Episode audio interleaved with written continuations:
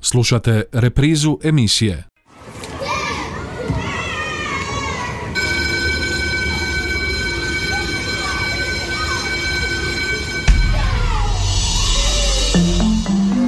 Život škole. Školske teme, dileme, zanimljivosti, događanja, problemi, savjeti, talentirani učenici, lektira. Evo, dragi slušatelji, 13 sati i 30 minuta, vrijeme za još jednu školsku emisiju Život škole, a naši gosti su već nastrpljivi u studiju, tako da ih moram odmah najaviti. Domagoj Gjalić, učenik trećeg razreda, tehničar za mehatroniku, Luka Plejić, treći razred, tehničar za računalstvo i Ivan Tomić, također treći razred, tehničar za računalstvo, a tu je i njihov profesor Ivan Matić, profesor elektrotehnike i voditelj ovog projekta, o kojemu ćemo, evo, malo saznati detaljnije u nastavku ove emisije. A prvo ćemo pitati sve naše goste. Trema? Nema treme. Nema treme, dobro je.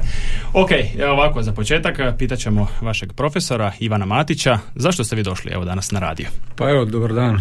I prije svega pozdrav vama i slušateljima Radio Đakova. Pa došli smo jer ste vi prepoznali da se nešto događa u srednjoj strukovnoj školi Antona Horvata i zato jer bih htio promovirati učenike i projekt na kojem radimo već neko vrijeme. Dakle, projekt kojem se e, radi se o njemu u e, programiranju igrice, video igrice, gdje smo mi igrom slučaja došli na temu da bi bilo dobro nešto napraviti, odnosno objedini znanje iz programiranja koje smo učili dvije godine u školi i napraviti nešto konkretno što bi danas sutra dobro došlo i učenicima i školi i e, promovirati, jel tako, i zanimanja kojima se oni bave.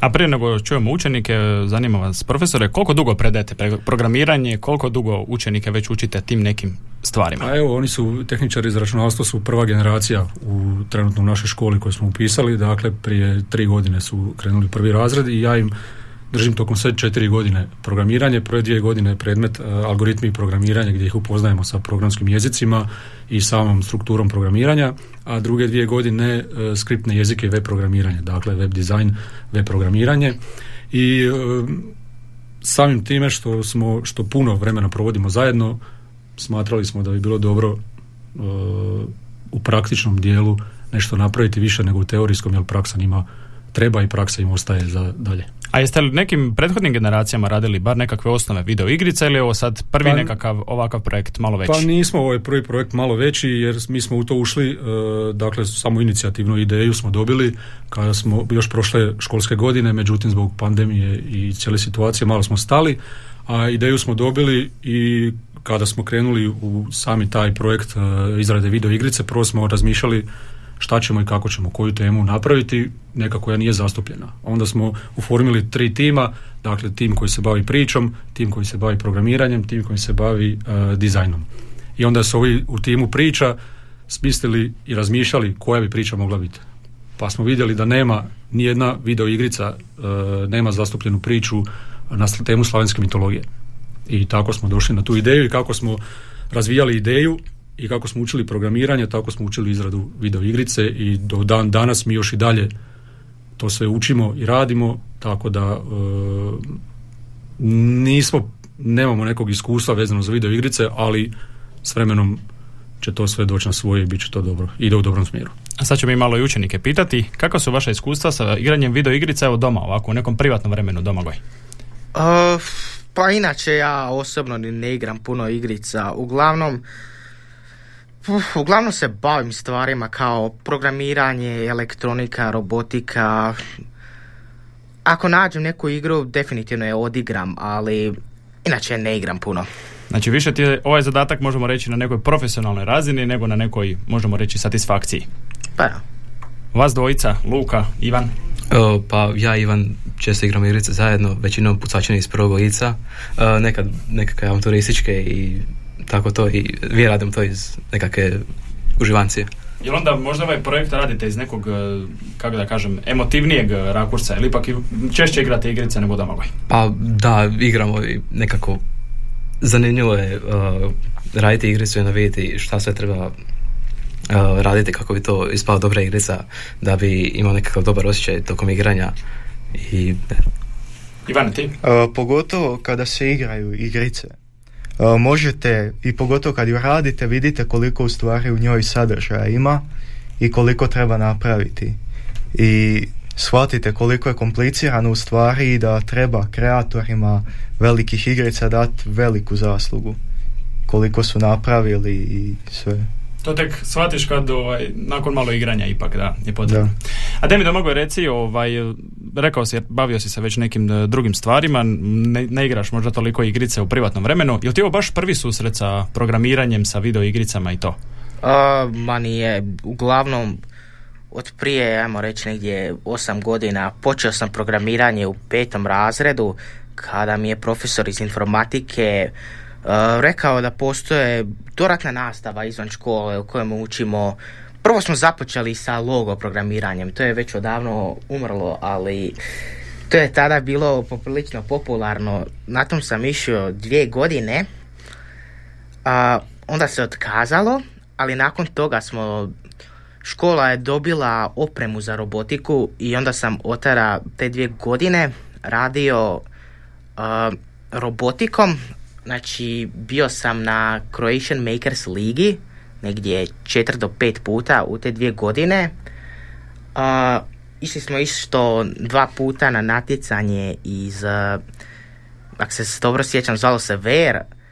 Uh, prvi puta smo bili drugi u svijetu, oh, sorry, uh, drugi u Hrvatskoj, a drugi, da, drugi puta smo bili malo niže jer su onda već dolazili neko malo više napredniji učenici.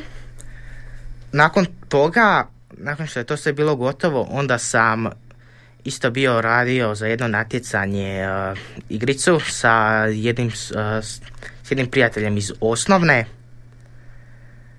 i to je isto dobro prošlo, bili smo prvi i eto onda od... Isto na razini Hrvatske, jel tako? da, da, da.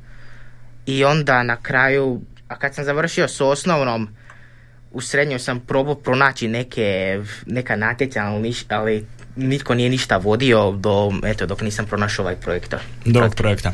A Luka, Ivane, vas dvojica, osim što volite igrati igrice, jeste li se susretali s nekim programiranjem malo ranije? Pa ja sam se recimo susretao u osnovnoj školi, uh, čiste osnove, uh, čak smo počeli raditi igricu uh, isto kao i prije, ali to nije nigdje išlo izvan škole. Jednostavno, nekakve jednostavne linije koda i samo jednostavno osnove. Ivane, ti? Uh, da, mi smo radili također logo, kasnije smo krenuli u Python, ali da nije bilo profesora u osnovnoj školi koji, koji me je podržao tada, vjerojatno ne bi išao ovo zanimanje. Je to bio neki projekt na nekoj malo ozbiljnijoj razini ili više čisto onako da bi se nešto naučilo? Uh, u osnovnoj mislite? Da. Um, pa radili smo onako u Pythonu programiranje pod naslovom, ja sam u slobodno vrijeme također radio neke programe ali većinom za zabavu ili ako mi je baš trebalo nešto kao na primjer kalkulator za fiziku ili nešto, to sam radio. Sad ćemo se malo vratiti do profesora, evo, e, već ste malo načeli u ovom uvodu e, tu temu. Imate vrlo darovite učenike, kao što evo, mogu primijetiti, vrlo talentirane, već dugo, se, već dugo su u tom nekom svijetu programiranja, vrlo su još uvijek mladi. E, zanima me vezano za baš taj projekt, kako ste saznali za projekt, otkud baš ta ideja slavenske mitologije, evo malo detaljnije pa, evo, o tome. to sam rekao da malo ranije, mi kada smo krenuli sa tom idejom da bi mogli isprogramirati video igricu, vijećali smo jedno vrijeme e, koja bi mogla biti ta tema.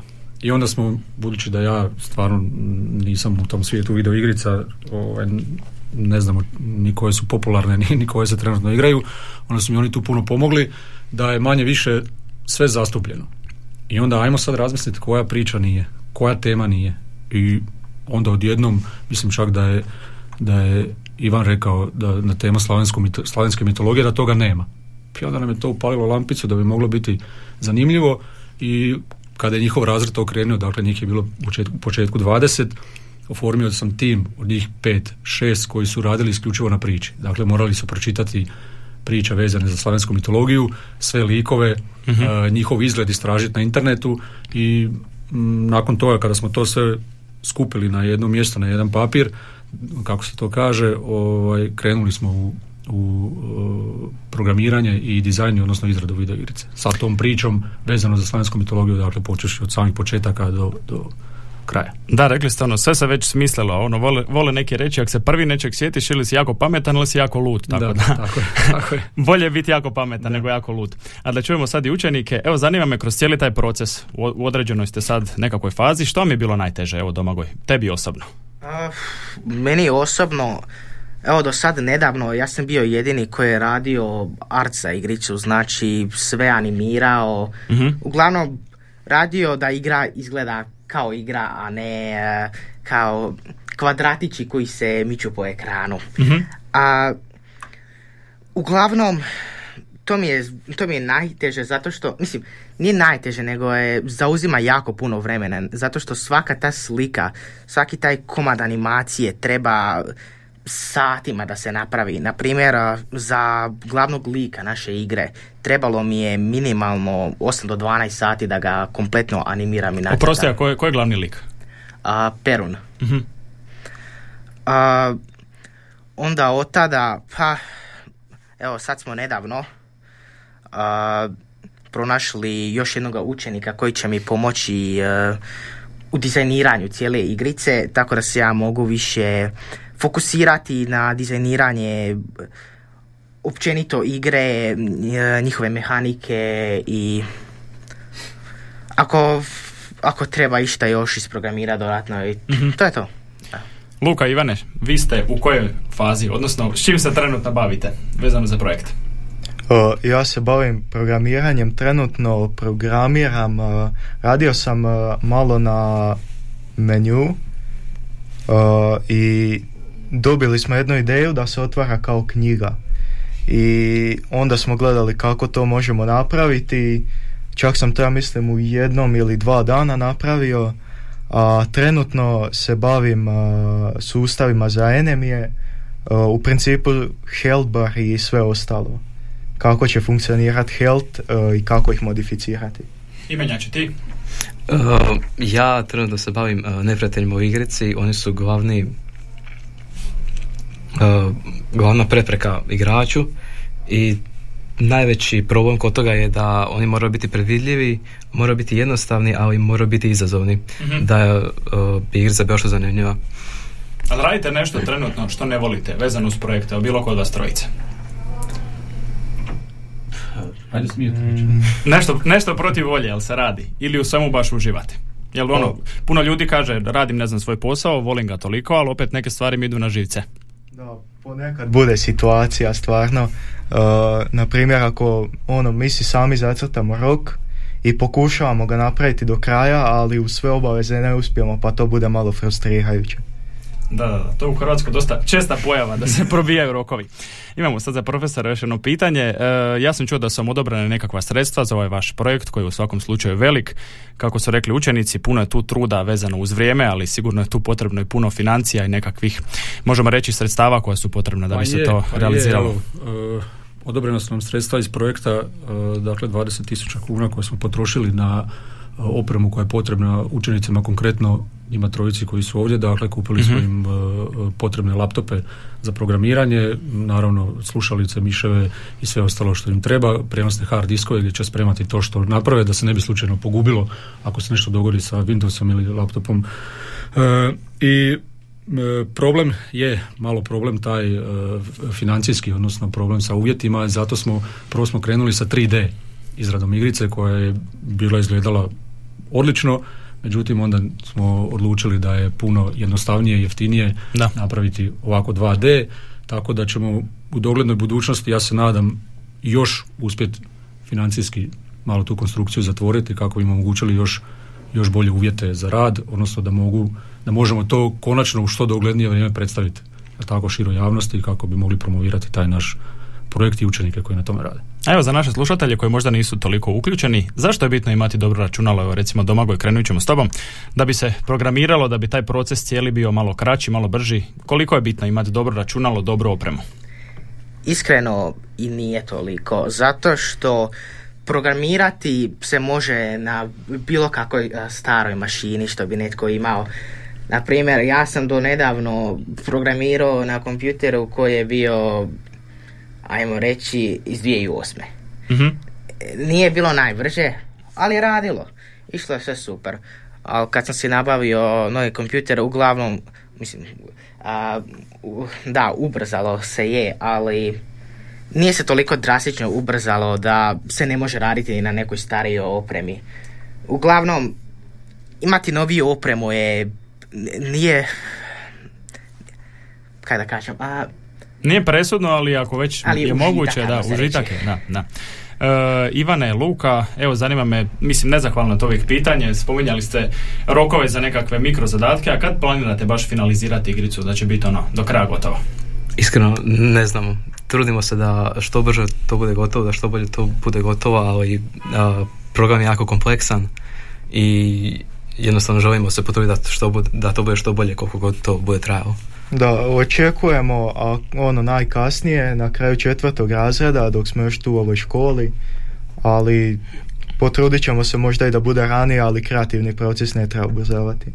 A profesor, jel vi ubržav, ubrzavate taj kreativni proces ili ih ipak puštate Pa da ne. se razvijaju? Ne, ja ih puštam da se razvijaju budući da još e, svakim danom koliko radimo na tome e, naučimo nešto novo i upoznamo se sa nečim novim, tako da sam odlučio da ih neću tiskat sa, sa nikakvim rokovima, neka budu opušteni, neka uživaju u tome što rade, a onda rezultat će kad tad doći na vidjelo.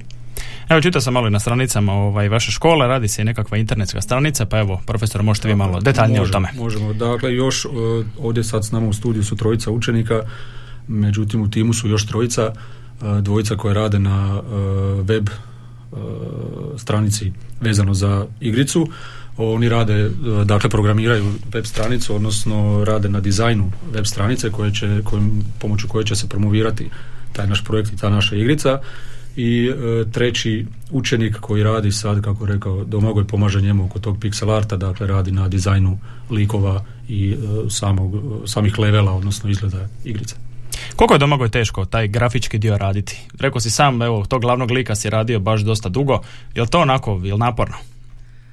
Pa, ovisno, ovisno koliko me nešto inspirira. Ako nađem nešta, ako nađem, eh, na primjer, neku sliku, neki objekt, ili bilo šta što me inspirira da napravim to, da nacrtam, uglavnom nije, ali postoje, postoje stvari, na primjer, u igrici, što nije, što se mora napraviti više puta, ali nije najzabavnije. Sad, na primjer, da igra izgleda ajmo reći pregledljivo. A, bilo, bi, bilo bi lijepo imati više slika, na primjer drugačijih drveća, da ne izgleda sve ono monotono. A, nakon prva dva, tri drveta, ono, ok, zabavno je, ali nakon što se dođe onako na veće brojke jednog te isto, jedne te iste stvari, malo postane onako dosadnije. Monotono, da, da, da. Da. Evo, zanima me e, za vas dvojicu, evo Luka Ivan će nam odgovoriti na to pitanje. Za koju platformu se radi igrica? Jeste li razmišljali možda plasirati na više platformi? Evo, otprilike, kako je tu išlo? Igricu trenutno planiramo samo na PC-u izbaciti. Uh, postoji opcija da se izbaci na druge konzole, ali nismo o tome jednostavno razmišljali, pa ako bude bilo mogućnosti, ako bude bilo potrebe, zašto ne? A, planirate li igricu, možemo reći, u nekom komercijalnom smjeru usmjeriti ili će biti besplatna za, za sve? Pa za sada u trenutno u kojoj smo fazi i kada budemo došli u završnu fazu igrice, o tome ćemo razgovarati naravno i sa ravnateljem škole koji, koji mora o tome odlučiti, ali ja bi svakako nju stavio besplatnu da čisto da se vidi e, rad učenika i rad škole kako bi drugi mogli se pobliže upoznati sa problematikom programiranja i samim smjerovima koje mi imamo u našoj školi, tako da u svakom slučaju za početak besplatna, a onda šta Bog da, vidit ćemo kasnije. A prije nego pitam učenike, pitat ćemo vaš, vas profesore, koliko ste zadovoljni sa recimo njihovom međusobnom koordinacijom? Kako ste rekli, svaka grupa ima svoj određeni zadatak, ali naravno sve je to bitno nekako ukalupiti da to sve funkcionira. Tako je. Tu smo mi e, puno razgovarali vezano za tu njihovu, njihovu komunikaciju međusobnu i onda smo organizirali se na trelu su napravili e, grupu gdje mi stavljamo dakle e, dijelove projekta koji su trenutno u izradi, dijelove projekta koji su napravljeni, dijelove projekta koji se mogu napraviti i koji se moraju napraviti. I onda kako koji od njih napravi nešto, samo prebaci kućicu drag and drop u, e, iz kućice u izradi do izrađeno. Ili pošalje jednu drugom poruku, samo preko toga napravi to i to, rok je taj i taj i onda on kad napravi samo prebaci da je određeno tako da svako, svakom trenutku može vidjeti um, kad je šta napravljeno i kad se šta treba napraviti. Tako da je komunikacija što se toga tiče vrlo dobra. A evo iz vaše perspektive, ipak ste i malo i stariji, iskusniji od vaših učenika koji su evo tu negdje na rubu punoljetnosti, jel tako? Treći razred otprilike. Pa me zanima, vi im sigurno možete dati nekakvu perspektivu, koliko im je za nekakvu budućnost važno ovako surađivati, komunicirati, raditi na nekom projektu koji nije onako strogo teorijski, nego baš praktični se radi, radi se konkretna jedna stvar. Da. Pa gledajte, e, oni u na ovom projektu, ne, osim što uče programiranje, i uče problematiku programiranja video igrice, oni tu uče i kako e, sustav funkcionira, odnosno uče kako će im biti danas sutra na radnom mjestu. Jer oni kada sa ovim njihovim zanimanjem, u kojem su vrlo dobri, čak i odlični, oni će kasnije kada završe fakultete i zaposle se raditi isto ovako u timovima. Znači potpuno ista slika će biti u njihovom radnom procesu u životu kada krenu nakon škole, tako da će oni iz ovog projekta osim programiranja naučiti kako funkcionira poslovni svijet, odnosno kako će oni funkcionirati kada krenu raditi. A imenjaši, da mi reci, jel pati, recimo, druge školske obveze radi ovog projekta?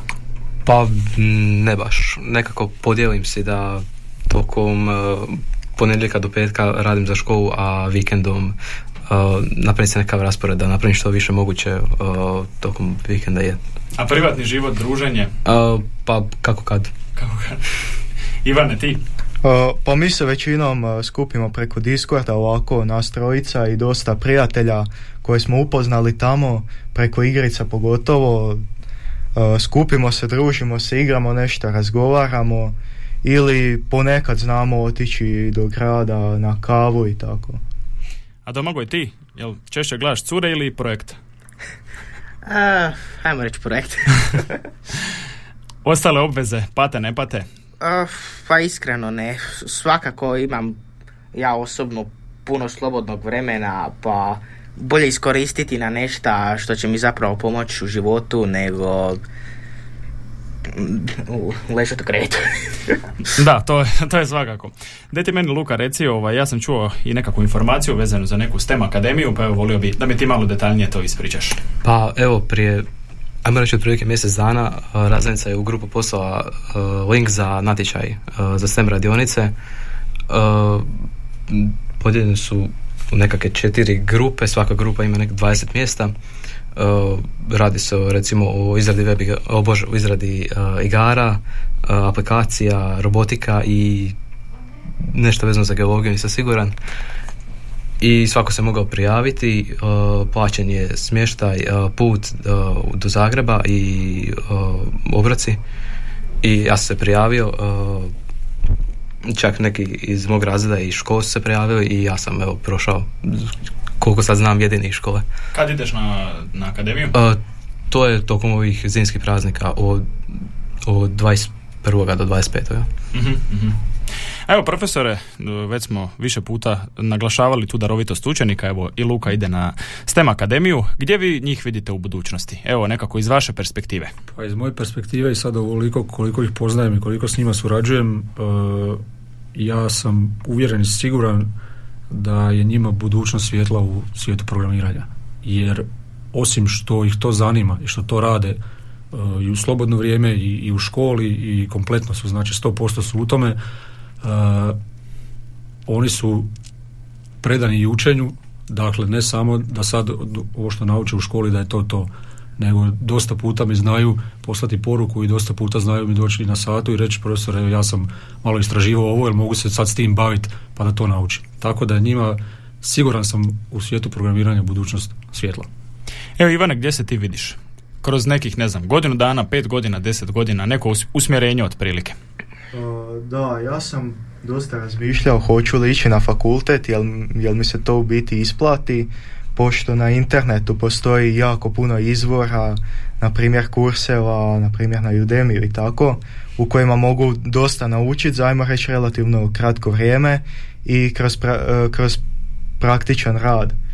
Jer e, ja smatram da programiranju ne treba puno teorije, osim u početku sami koncepti i vidim se da ću vjerojatno programirati, možda raditi preko interneta ili za hrvatsku tvrtku ovdje. Luka, ti? Uh, meni je plan otići na fakultet uh, smjer računalstvo, zašto to me jednostavno zanima i nekako želim iskusiti taj studentski život. Uh, kažu ljudi da je to nekako najbolje doba u životu, tako da je, je, ne lažete, ne lažete. Domagoj, slušam tebe. A, ja, ja želim definitivno ići u, na fakultet, ali još nisam 100% siguran šta bi išao, zato što koliko god volim programiranje, toliko volim i ostale dijelove kao, na primjer, zbog, razlog zašto sam se upisao u, za tehničara za mehatroniku je zato što nije da radimo jednu stvar, nego je baš diverzno, kako bi rekao. radimo mehaniku, elektroniku, programiranje i sve zajedno, znači, još nisam siguran. Planirao sam ili ići na u Ferit u Osijek, ako, se, ako odlučim za neki više programerski elektrotehnički dio, ili uh, u Karlovac uh, na mehatronički fakultet ako odlučim više na strojarsko elektronički dio. Znači već si ti to istraživo, ti si već, već spreman. Evo, nekako se lagano bližimo i ovom posljednjem dijelu naše emisije, pa evo čućemo još malo i profesora. Profesore, evo sad e, rekli su malo učenici o svojim nekim planovima za budućnost, a evo mene zanimaju malo i vaši planovi. Koliko će ovaj projekt biti nekakva možda platforma za neke buduće projekte s nekim drugim učenicima? Onako ipak je i vama ovo prvi put jedan veliki projekt, e, možda će to biti plod nekakvih e, budućih suradnji s nekim drugim učenicima. Pa naravno, evo, danas sutra kad oni maturiraju i, i odu iz ove škole, oni će ponijeti sa sobom nešto što su napravili svojim rukama što će biti zadovoljni. A ja ću gledat i dalje kako budemo upisivali tehničare za računalstvo, da i dalje koncipiram nastavu na ovaj način kao i s njima, dakle da radimo na nečem konkretnom. Gdje ću ja, e, neću se puno petljati da ću ja njima nametat nešto ili nekakvu temu, nego kao kod e, učenika trećeg TR, neka sami smisle i sami organiziraju kako bi oni bili zadovoljni onda sa svojim radom i sa svojim trudom, a ja ću svakako njima biti puno podrška u svemu tome. Evo, vole u sportu reći da je nekako talent bitniji od rada. Kako je to u programiranju? Pa u programiranju je, ja sam njima rekao prije dvije godine, oni, oni se toga sjećaju i dan danas kad sam ih upoznao da u programiranje se ne uči, nego programiranje se vježba i programiranje se radi. I oni su to prihvatili i uvjerili su se da je tako. Znači, e, čak ne moraš biti puno talentiran za programiranje, ali ako si uporan dovoljno i ako e, želiš naučiti i pridodaš tome puno vremena, svakako će rezultat biti vidljiv, jer programiranje, osim što meni vole moji drugi prijatelji koji se bave programiranjem, reći 8 sati radim na poslu i još 10 sati radim kod kuće. Tako da to je čista vježba i čista proces koji nikada ne staje. Nikada, Evo, završne riječi ćemo ipak dati učenicima. Domago, evo, završne riječi za kraj emisije, vezano za projekt, vezano za ovo sve. Evo, što imaš za poručiti? Možda svima koji te sad slušaju, koji isto se vide u tom nekom smjeru programiranja video igrica, evo. Ja bih vam preporučio, ako još niste započeli da čak započnete odmah internet ovih dana je ogromno mjesto. Može na bilo kojem kutku interneta pogledate, naćete nešto što vam može pomoći u tome. Dan danas ja najviše koristim YouTube i dokumentacije na internetu kako bi si pomagao u programiranju i učenju. Uh, lagano u pet minuta se može otići na YouTube, napisati i pronaći nešto što ne znate uopće ni malo raditi i za sljedećih sat, dva možete već postati možete već uh, naučiti dosta o tome. Ivan Luka. u programiranju u početku može postati jako naporno jer ima jako puno pojmova i može se činiti kako da kažem, jako puno sadržaja. Ali kada se nauče osnove, sve većinom kombiniranje starih znanja, tako da ne treba nikada odustati kada se krene. Ivanja će raditi ti zaključi.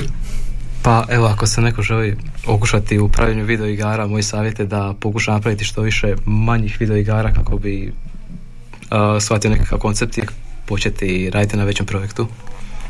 Evo, s ovim riječima mog imenjaka ćemo mi i zaključiti ovu našu emisiju Život škole. Ja ću pozdraviti sve naše goste još jednom. To su bili Domagoj Gjalić, učenik trećeg razreda, tehničar za mehatroniku, Luka Plejić i Ivan Tomić iz trećeg razreda, tehničar za računalstvo i njihov profesor Ivan Matić. I evo, toliko za... E, hvala vam lijepa.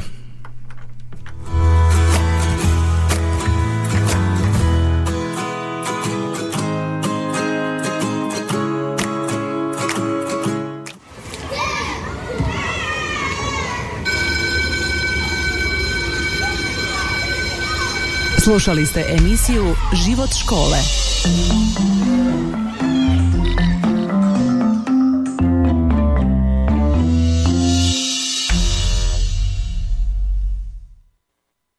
Ovaj programski sadržaj sufinanciran je sredstvima Fonda za poticanje pluralizma i raznovrsnosti elektroničkih medija. Slušali ste reprizu emisije